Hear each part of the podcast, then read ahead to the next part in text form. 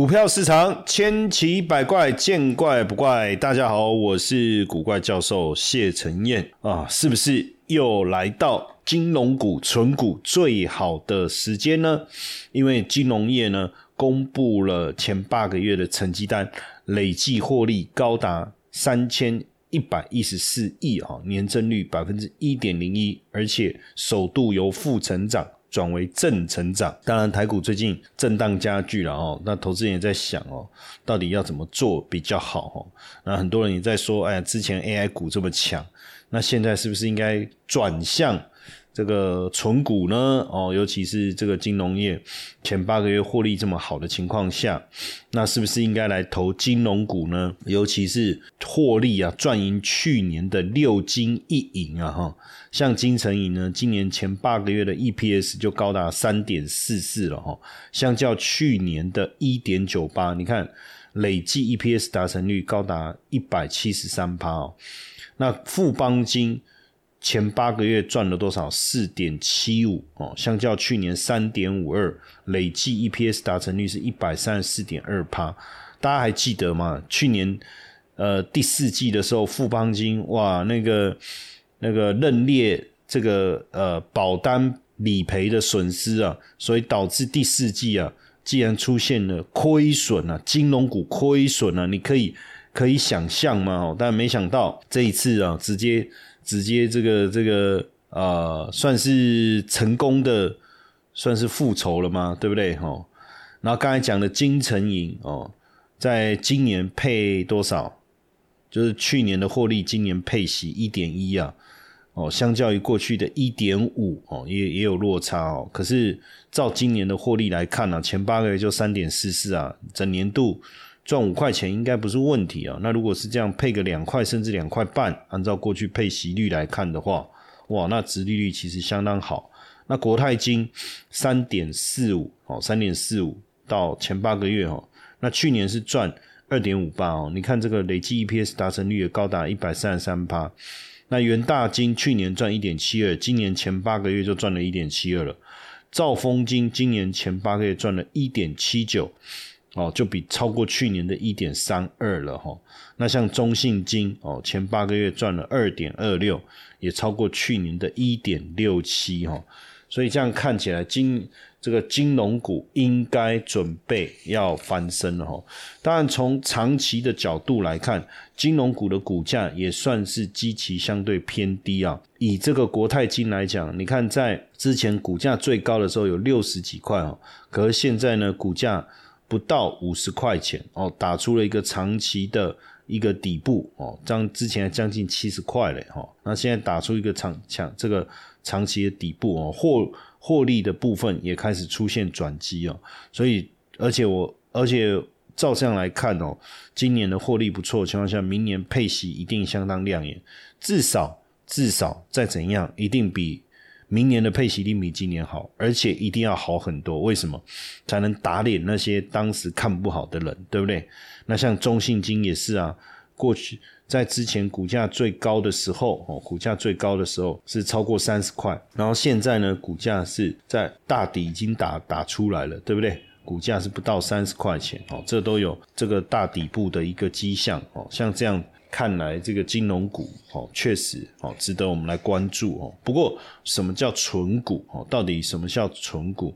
好像长期呃不断的投入这个股票的买进跟持有哦，就有机会一年光股息就领到百万哦，这个实现财务自由、提早退休的目标。那纯股跟呃，一般投资股票的差别到底有什么不同？因为刚才我们在讲的金融股，就是大家最喜欢存的嘛，叫存股的一个标的嘛。当然，简单来讲，存股就是存钱跟买股票啊。哦，买股票买了就不再卖了，那跟我们存钱是一样的，钱存在那不把它花掉，所以等于选择一间好公司，定期买进，累积张数。哦，每年领取股票股利跟现金股利来降低持有成本，然后持续的投入，享受时间复利的效果。那存股的目的就是要领取每年固定的股息收益啊。当然，你说，哎，那存股有没有可能是为了累积长期的一个股票的一个价差？当然也是啊，因为巴菲特不就是这样吗？哦。那当然更好的就是能够呃稳定的领取股息，其实很像银行的定存，所以也被这种这类的股票也被称为定存股哦。比如说像金融股就是这样。你说如果二十块的金融股哦，那等于一张买一张是两万，那每年如果配一块钱哦，每年配一块钱，一块就是一千块了，那等于每年就是五趴五趴五趴五趴。那所以如果你一要一年领二十四万，那你只要存两百四十张，那等于被动收入就是两万块。现在其实这就是大家为什么要存股的一个动力来源哦。那所以你要能够去每个月买一张哦，然后一年买买十二张，二十年买到两百四十张，标的就变很重要了嘛。哦，标的就变很重要。那所以是要选对标的啊，要不然到时候。标这个股票最后下市了，很你你逢低买进买到它下市，那不是要哭出来了吗？对不对？哦，所以当然，所以存股一定要存不会倒的股票哈。当然你说公呃这个公用事业啊、电信公司啊这些哦，或者是这个传统的这些食品股啊，那再来当然就是金融股啊，一定也是这样嘛哈，一定也是这样。那那存股哦，存股它的。门槛其实是不是比较低？当然，当然，当然呢。可是，当然，因为你也可以用零股来存哦。只是说，存股你就要就不能再去想一系致富这件事情哦。不过本来就没有一系致富这件事哦。而且说实在的，存股因为不赚价差嘛，不是低买高卖嘛，当然就不用花时间去盯盘了嘛。那因为长期投资嘛，所以面对短期的波动跟亏损。哎，对不对？要要视亏损如浮云呐，视钱财如粪土啊，是不是这样？那当然，有没有可能你我原本存股是希望它配息，最后不配息？像之前这个金融股不是就有遇到这样的窘境吗？哦，但是我觉得，如果只是短短时间的，比如说一年出现这样之后就恢复正常，那倒也无也不是真的那么是这么大的一个问题了哈。那不过。当然也就面临到了，你可能需要资金，却没办法不不好 不容易动用哦，甚至看作标的，这些你都要稍微避免哦。那真的想要开始存股哦，怎么开始？实际上选择标的当然是第一步哦，第一步。那开始做其实 最困难，因为你开始买，短期间也看不到什么成效，对不对？哦。但是呢，你不要也不要小看累积的效果哦。每个月五千哦，每个月五千，那这个当你持续一年以后，哎，也就累积六万了。这中间如果有多的资金在持续的投入，那效果慢慢就会看得出来。那只是说什么时候，有的人说什么时候投入呢？但是我个个人是觉得没有特必要特别去计较。这个什么的时候的时间点啊？因为台湾的股票，简单讲，股票叫做呃配息的时候叫除息嘛。那实际上你只要除息前一天买进都可以嘛，没有错啦，原理是这样，也没有错啦。哦。但是你有没有想过，你从他这次配息到下一次配息这一年当中，股价会怎么变化？对不对？哦，当然，如果能够呃。懂得观察整个景气的一个状态，股市的位阶。当然，你说大跌哇，然后呃，这个呃出现了什么样的一个呃风暴，导致这个你想要存的股票修正的时候，哎，你进场捡便宜，这当然是好的哦，这当然是好的。但是我们还是要强调一件事嘛，存股不就是没有时间？哦，也不是想，也没有真的能够去长期去盯着最好的切入时机啊，对不对？而且坦白讲，资金也没有那么雄厚哦，分批买进的情况下，倒也不用计较的这么多了哈。那因为呃，确实今年这个金融股。哦，在年初的时候，确实让大家感受到一种害怕的氛围。哦，就是说，为什么金融股也可以亏损？哦，再来是美国的银行股倒闭，这些也都让大家开始担心存金融股这件事情是不是可为之？是不是可为之？哦，可是实际上，当时我们一直在在我们的节目当中哦，也提醒大家，真的不用特别害怕哦，因为。这个现在的台湾的金融股的体质都非常非常好哦，不然你就找关股嘛哦，关股不但这个后面有政府持股，对不对？后面有政府持股，也是年年稳定配息哦，也是年年稳定配息哦，也年年稳定配息。所以呢，你如果这个真的比较担心的话，你就针对这个关谷行库哦，关谷行库像兆丰金啊、哦华南金啊、和库啊、易银啊这一类的哦来做做这个挑选也是可以哦，也是可以。对台股有兴趣的粉丝们哦，记得加入我的赖好友小老鼠 GP 五二零，小老鼠 GP 五二零，同时记得把我的赖分享出去，然后呢，再输入关键字五二七七，我爱拐拐，就我爱古怪教授的五二七七，我爱拐拐，七字念拐了哈。我们还准备了一份神秘好礼要送给大家，记得赶快加赖，同时分享，然后输入五二七七。那当然，在在金融股当中，有一些真的是常年的这个绩优生了哈。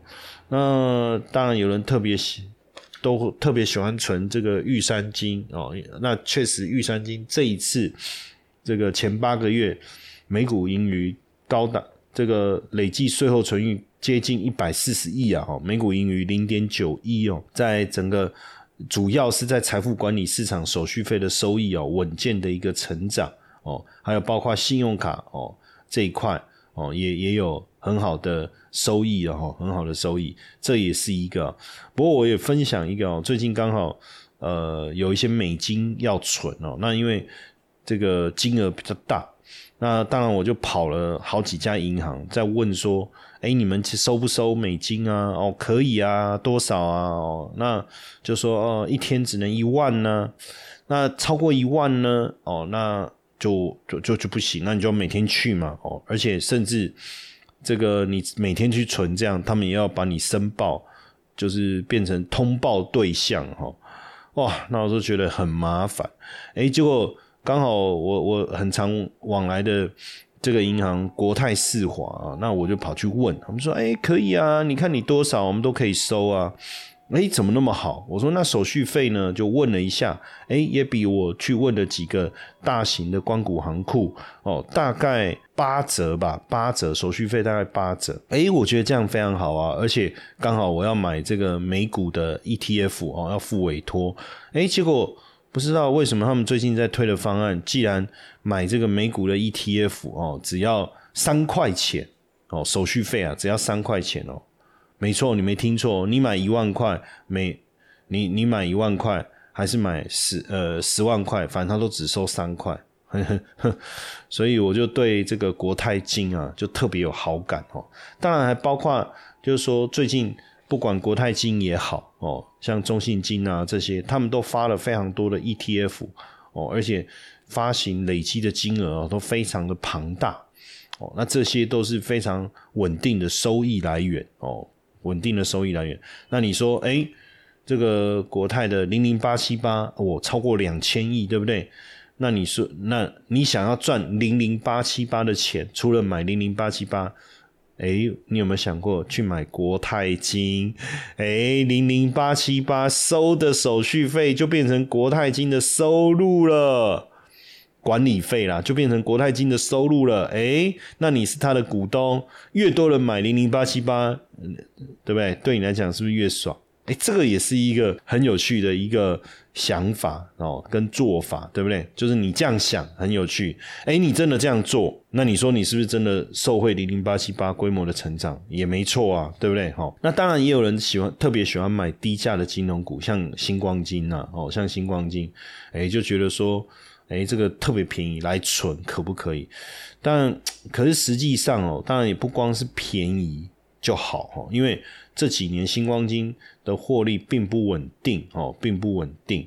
然后投资决策层好像总是出现一些错误的决策，像之前投资宏达电等等哦，这都是蛮奇怪的一些决策哈。然后殖利率也不高哦，获利不好，配的股利又少。那说要跟星光台新金合并哦，说一加一大于二哦，谈了这么多年呢，也没下文。当然，新光金是不会倒啦。我说，当然你是说便宜，那我我来存，会不会存到后面别人都涨到这个一二十块了，它在十块以下就一口气可以冲上来？当然，我觉得还是需要时间来证明，然后那当然这个最近这个大家也在讲说金融股。哎，配息真的是不错哦。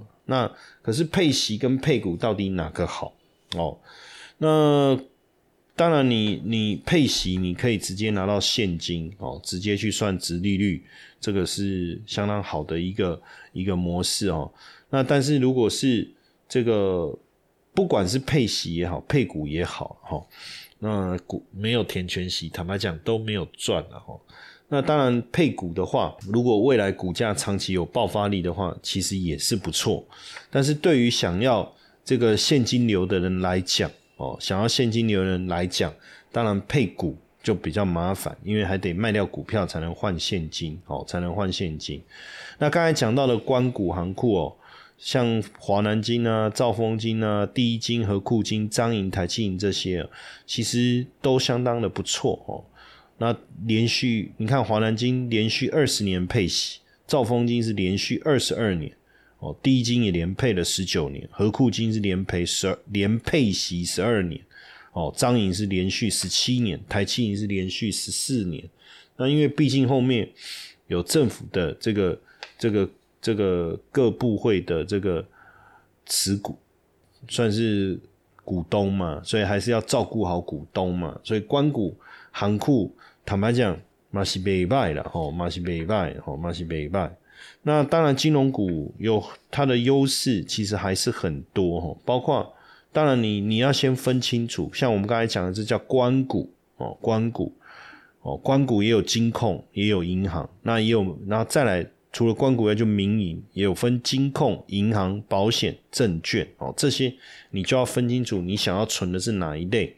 那当然，存金融股的优势是优势是什么？哦，金融股的获利稳健，这个不用再多做说明了哈。然后除了，当然我们必须把二零二二年这个例外，好把它剔除掉。还说以后会不会再发生？我认为可能性不高了，因为毕竟以前没有发生过，发生第一次就知道，我这代志大掉严重诶。哦，COVID 的理赔，那以后再发生，还会不会去做这种蠢事？哦，我认为，呃，可能性就不高了哈。那再来就是赚钱赚不停啊，停停停停，不要停啊。那又稳定配息，再加上，其实你有没有发现，金融股确实相对好入手，对不对？二十几块哦，这种铜板价，那波动又小。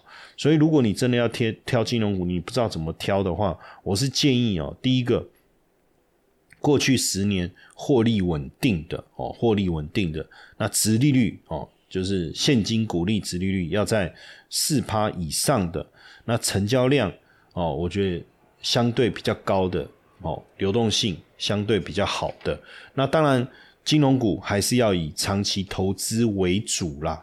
哦，那既然配息年配息，当然就以年为单位为持有的这个目标，好不好？然后稳定的去累积张数哦，稳稳定的去累积张数。那当然。